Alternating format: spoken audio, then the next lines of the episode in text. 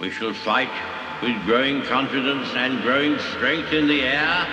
We shall fight on the beaches. We shall fight on the landing grounds. We shall fight in the fields and in the streets. We shall never surrender until, in God's good time, the new world, with all its power and might, steps forth to the rescue and the liberation of people. In times of universal deceit, truth is the only rebellion left.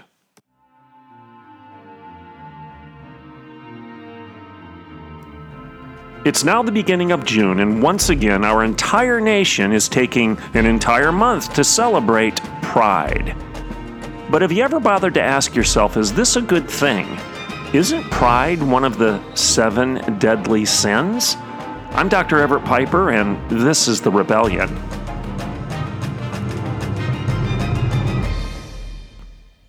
Good morning and welcome to The Rebellion. Thank you so much for listening into the show.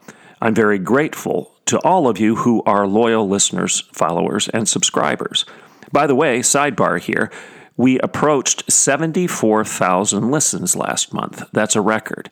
So thank you for helping grow The Rebellion. Thank you for copying and pasting links to your favorite episodes of The Rebellion out there on social media.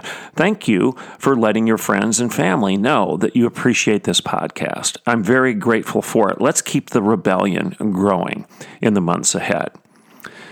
And also, as long as I'm on housekeeping here, remember that if you want to subscribe to The Rebellion, you can do so by going to patreon.com/Dr. Everett Piper. That's patreon.com/DREVERETTPIPER.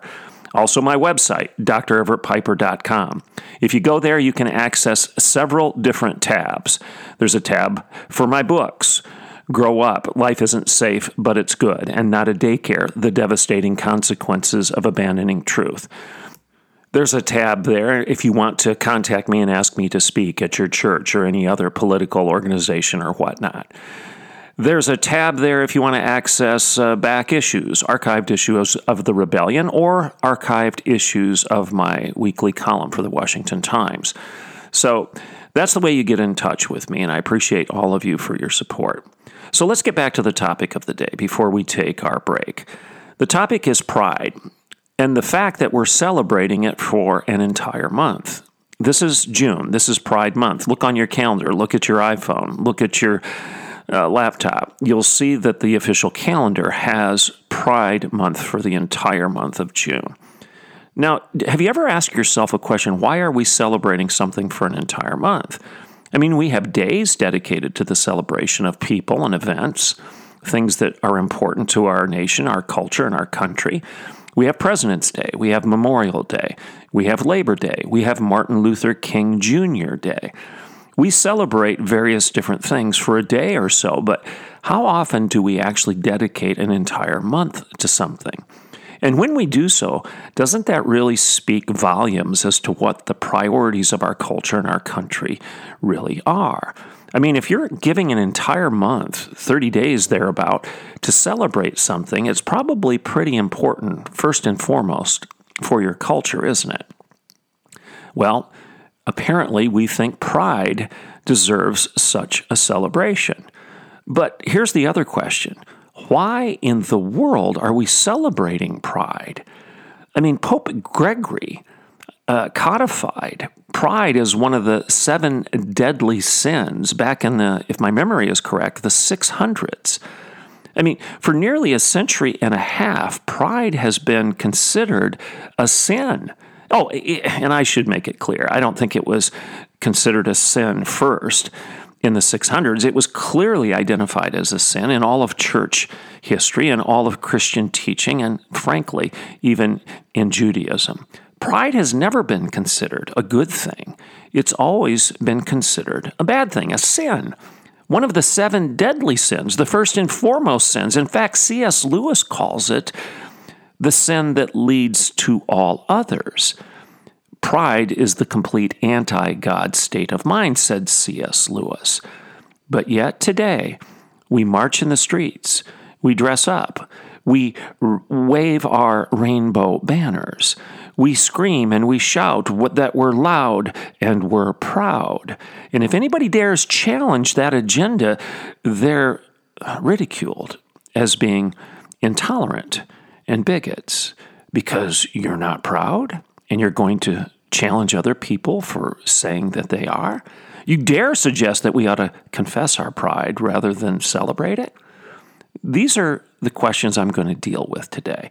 And I'm going to use the teachings of C.S. Lewis again to remind us that pride is the opposite of humility, and humility is a virtue, whereas pride is the corruption of the soul, the complete anti-God state of mind.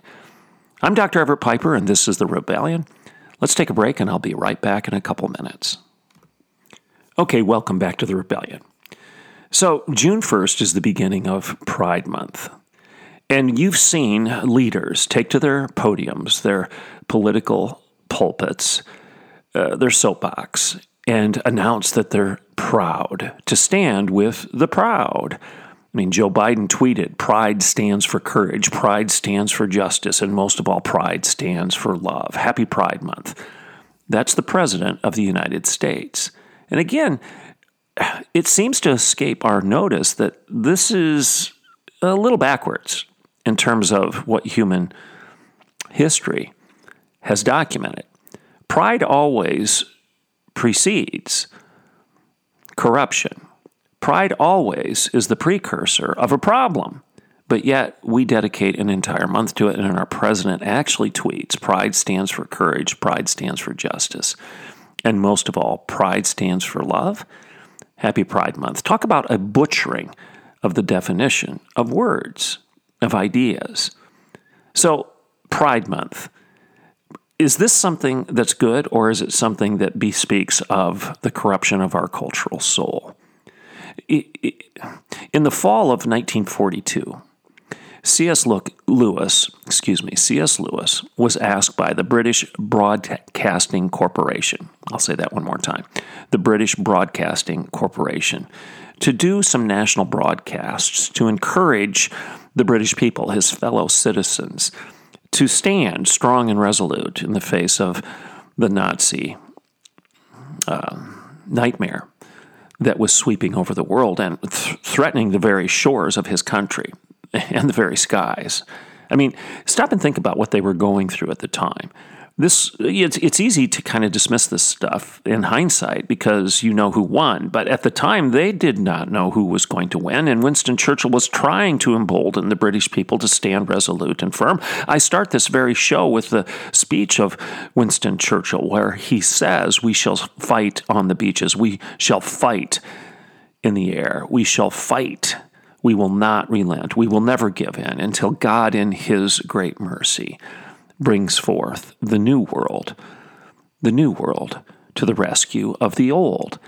That's Winston Churchill, and it's in the midst of that entire discussion, that entire atmosphere, that C.S. Lewis was asked by the British Broadcasting Corporation to be a spokesperson for the British people, to remind them who they were and why they needed to fight in the face of this potential overthrow of their country. Because I'm sure there were some people that were saying, well, better to be a Nazi, better to be of the Third Reich than to be destroyed and to be killed. Kind of like the better red than dead discussion that took place not just a few years later. So Lewis took to the British Broadcasting Corporation microphone, and he encouraged the people. He wanted to tell them something that was in stark contrast to what President Biden is telling us. In the face of an existential threat, a real one, this Oxford Don, who used to be an agnostic, who used to be anti-God, who had become a recent convert to Christianity, he didn't speak of contrived notions of social justice and this faulty logic of defining ourselves by our desires. He didn't talk of a person's right to do whatever he wanted, but no. Instead, C.S. Lewis spoke of every man's obligation to do what he must. Lewis didn't flatter the British people with messages of moral license.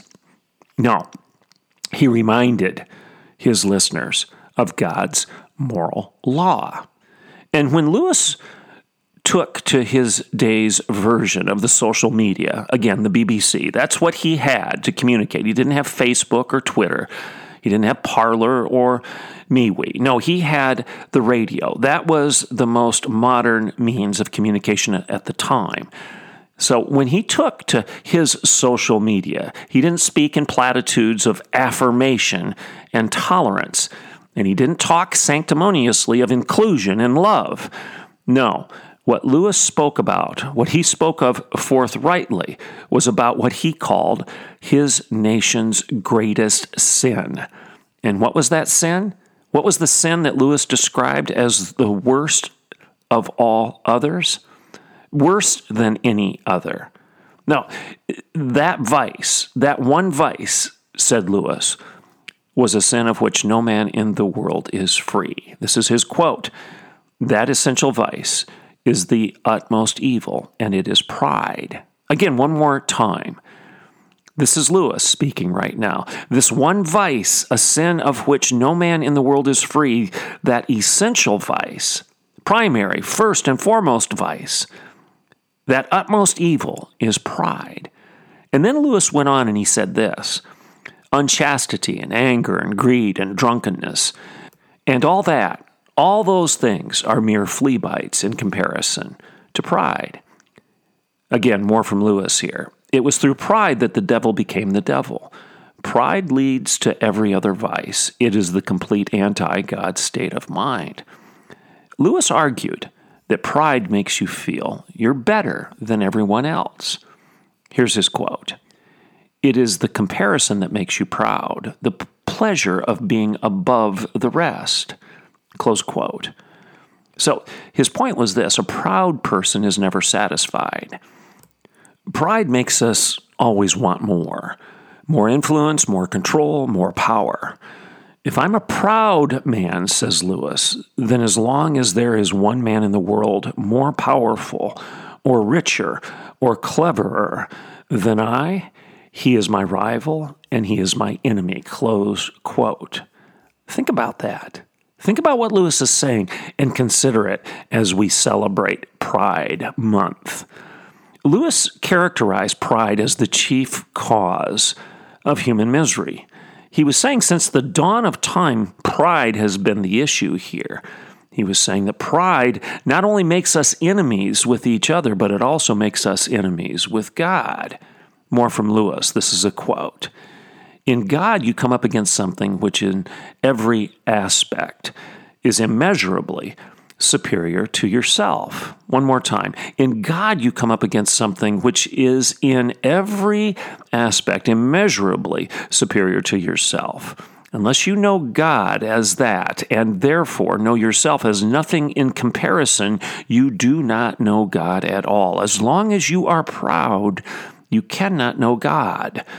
A proud man, says Lewis, is always looking down on things and on people. And of course, as long as you're looking down, you cannot see anything that is above you. Close quote.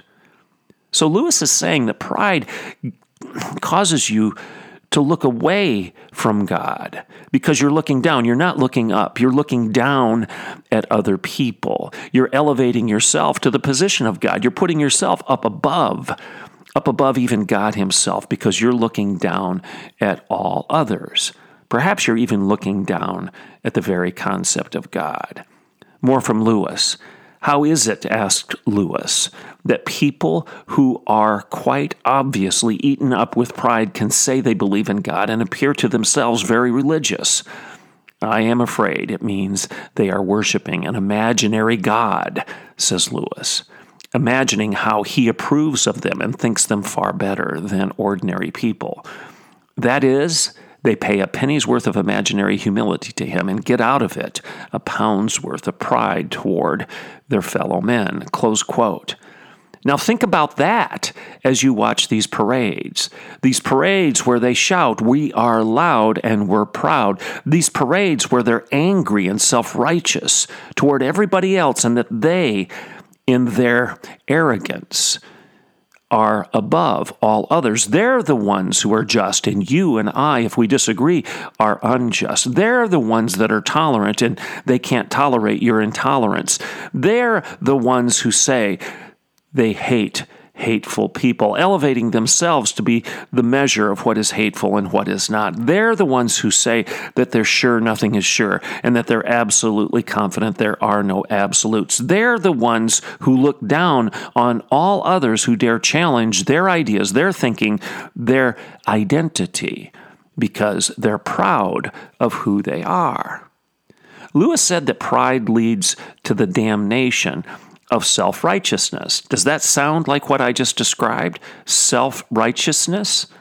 Righteous indignation, where you're indignant because you are the measure of everything that's right and wrong, and you'll march in the streets for an entire month, actually an entire life, actually an entire generation, because you've elevated yourself as God. Like I've said 1,000 times on this show, you want to worship the God you see in the mirror rather than the God you find in the Bible.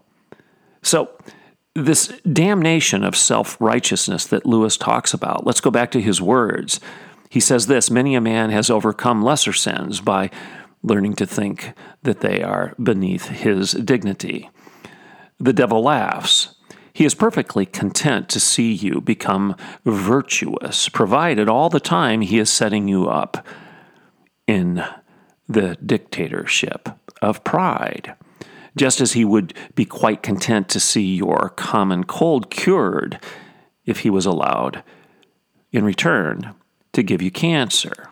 Did you hear what he just said right now? I'm going to read that one more time to you. He's talking again about self-righteousness and the damnation of being smug,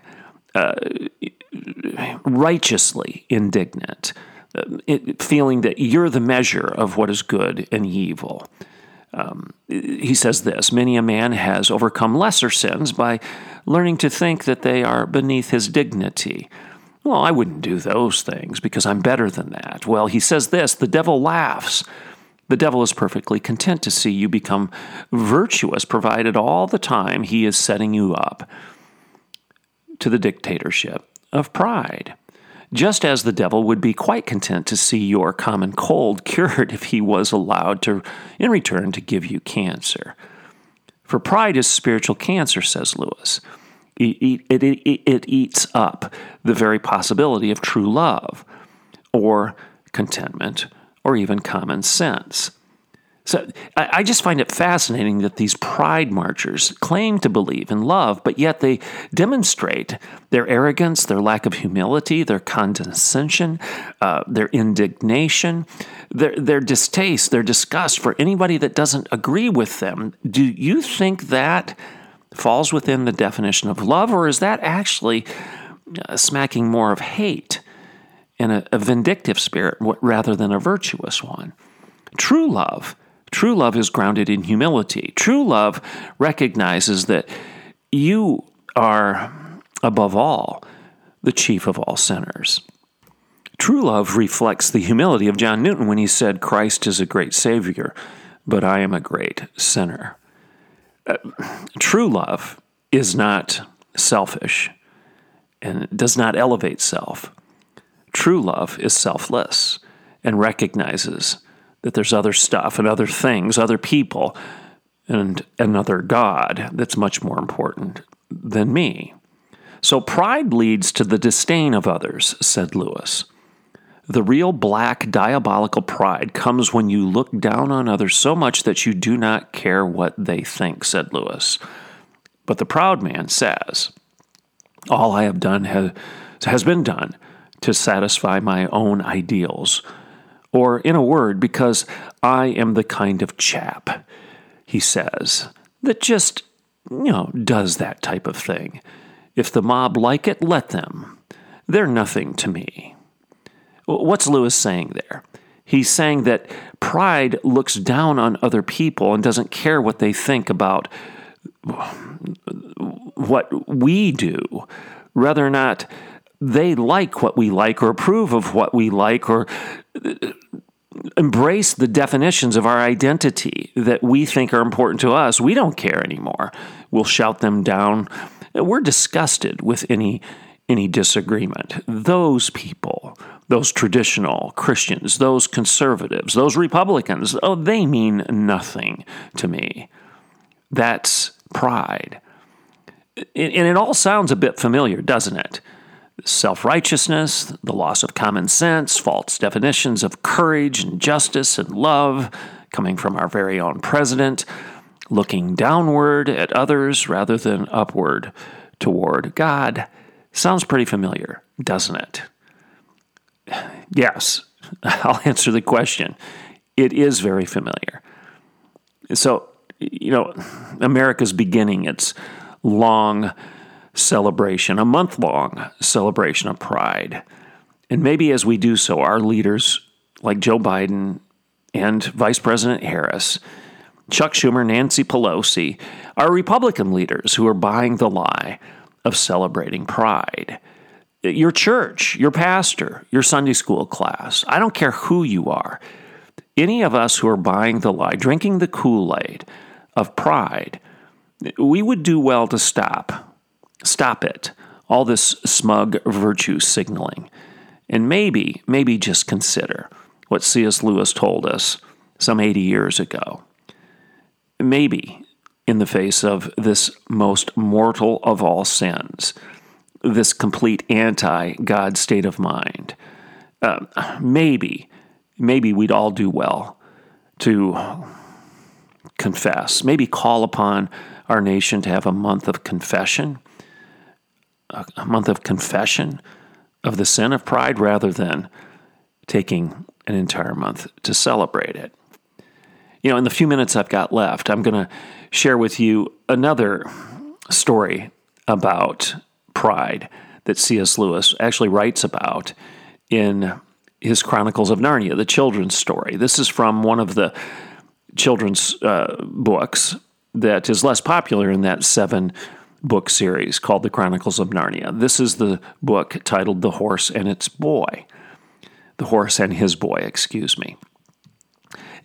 I love the Chronicles of Narnia because he takes a complicated concept that he may describe as a scholar and as an adult to adults via Mere Christianity, which is the book I was using to cite many of these quotations of C.S. Lewis in the previous few minutes. But in The Horse and His Boy, he draws us a picture of this prince, an evil prince. He was called Prince Rabadash, and he was the heir of Calormen. This was the land that stood in opposition to Narnia. So Calormen was the enemy, and Narnia was the land of Aslan. Aslan is the Christ figure, the great lion, the son of the emperor beyond the eastern sea. And Prince Rabadash is actually engaging in a battle in this particular book. And Lewis kind of crafts this funny episode, this comic episode, where he highlights the sin of pride. And I want you to listen to this, what he does. During the battle, Rabadash actually ends up getting captured. So he's losing. He's losing against Narnia. And he's hemmed in at the top of a wall, and he decides he's going to jump down into the midst of the battle. And he's going to elevate himself. And Lewis paints it like this. He says that Rabadash jumps down into the battle and actually gets hung up on a hook on the wall, and he's hanging there, and everybody starts laughing at them. This is funny. Well, why does Lewis paint it as a humorous picture? This comic end, this laughable termination point of this Rabadash's pride, getting hung up on the wall of the castle, of the fortress, as he tried to jump down into the battle, screaming in pride that he would conquer all. Well, he actually quotes Thomas More elsewhere, at least Lewis does, and he says that Thomas More said this, "The devil, the proud spirit, cannot endure to be mocked." He also talks about Martin Luther, who said, "The best way to drive out the devil, if he will not yield to the texts of Scripture, is to jeer and to flaunt him, for he cannot bear, to be scorned. That's Martin Luther. So what's Lewis's point? The best way to confront pride is to laugh at it. The devil doesn't like to be scorned or flaunted or jeered at, says Martin Luther. And a proud spirit cannot endure to be mocked, said Thomas More. That's Lewis's point here. And he's giving us a little bit of coaching as to how we should confront the sin of pride. Maybe not just in others, but I do think that's the way we are going to successfully deal with this, is to just say, are you serious? Are you serious? You're going to march in the streets dressed like that, and you think that this isn't funny. You're going to say that you're going to define yourself by your libido, that that's the end-all and be-all of who you are? That smacks of the definition of a dog, not the definition of a man or a woman that's created in the image of God. Imago Dei? Are you the image of God, or are you the Imago dog? I sure hope you think you're bigger and better than the animal, the beast, who defines himself by his belly. Do you get my point here? It's humorous in a sad way, in an oxymoronic way. It's humorous to watch people define themselves in such guttural ways. Your gut is not the end-all and be-all of who you are. Aslan actually responds to Rabadash, and he says... He warns him, have care, Rabadash, thy doom is nearer now. It is at the door. It has lifted up the latch. In other words, Aslan is warning Rabadash, stop flaunting your pride. You still have an opportunity to confess. But Rabadash will not do so. So what does Aslan do? He turns him into a donkey, a jackass, who brays his way into eternal doom. I'll conclude with this. In Rabadash, Lewis reminds us that pride goeth before destruction, and a haughty spirit before stumbling. That's Proverbs 16:18 from the Bible. So think about that. Maybe that's the Bible verse for the month. Pride goes before destruction, and a haughty spirit before stumbling. It's not something we should be celebrating, people. We should be confessing it. I'm Dr. Everett Piper, and this is The Rebellion.